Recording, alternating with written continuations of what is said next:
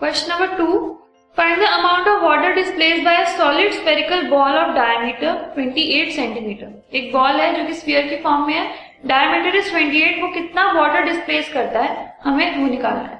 So it means you to find out the volume diameter is 28 centimeter अब radius अगर हम find out करेंगे it is equal to 14 centimeter ultimately the volume of the spherical ball and the amount of water it displace is equal to the volume of the water of the ball Fine.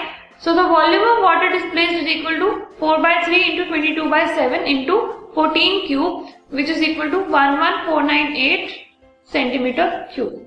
That uh, sorry 11498 2 by 3 centimeter cube. This podcast is brought you by Hubhopper and शिक्षा अभियान अगर आपको ये podcast पसंद आया तो please like share और subscribe करें और वीडियो क्लासेस के लिए शिक्षा अभियान के यूट्यूब चैनल पर जाएँ।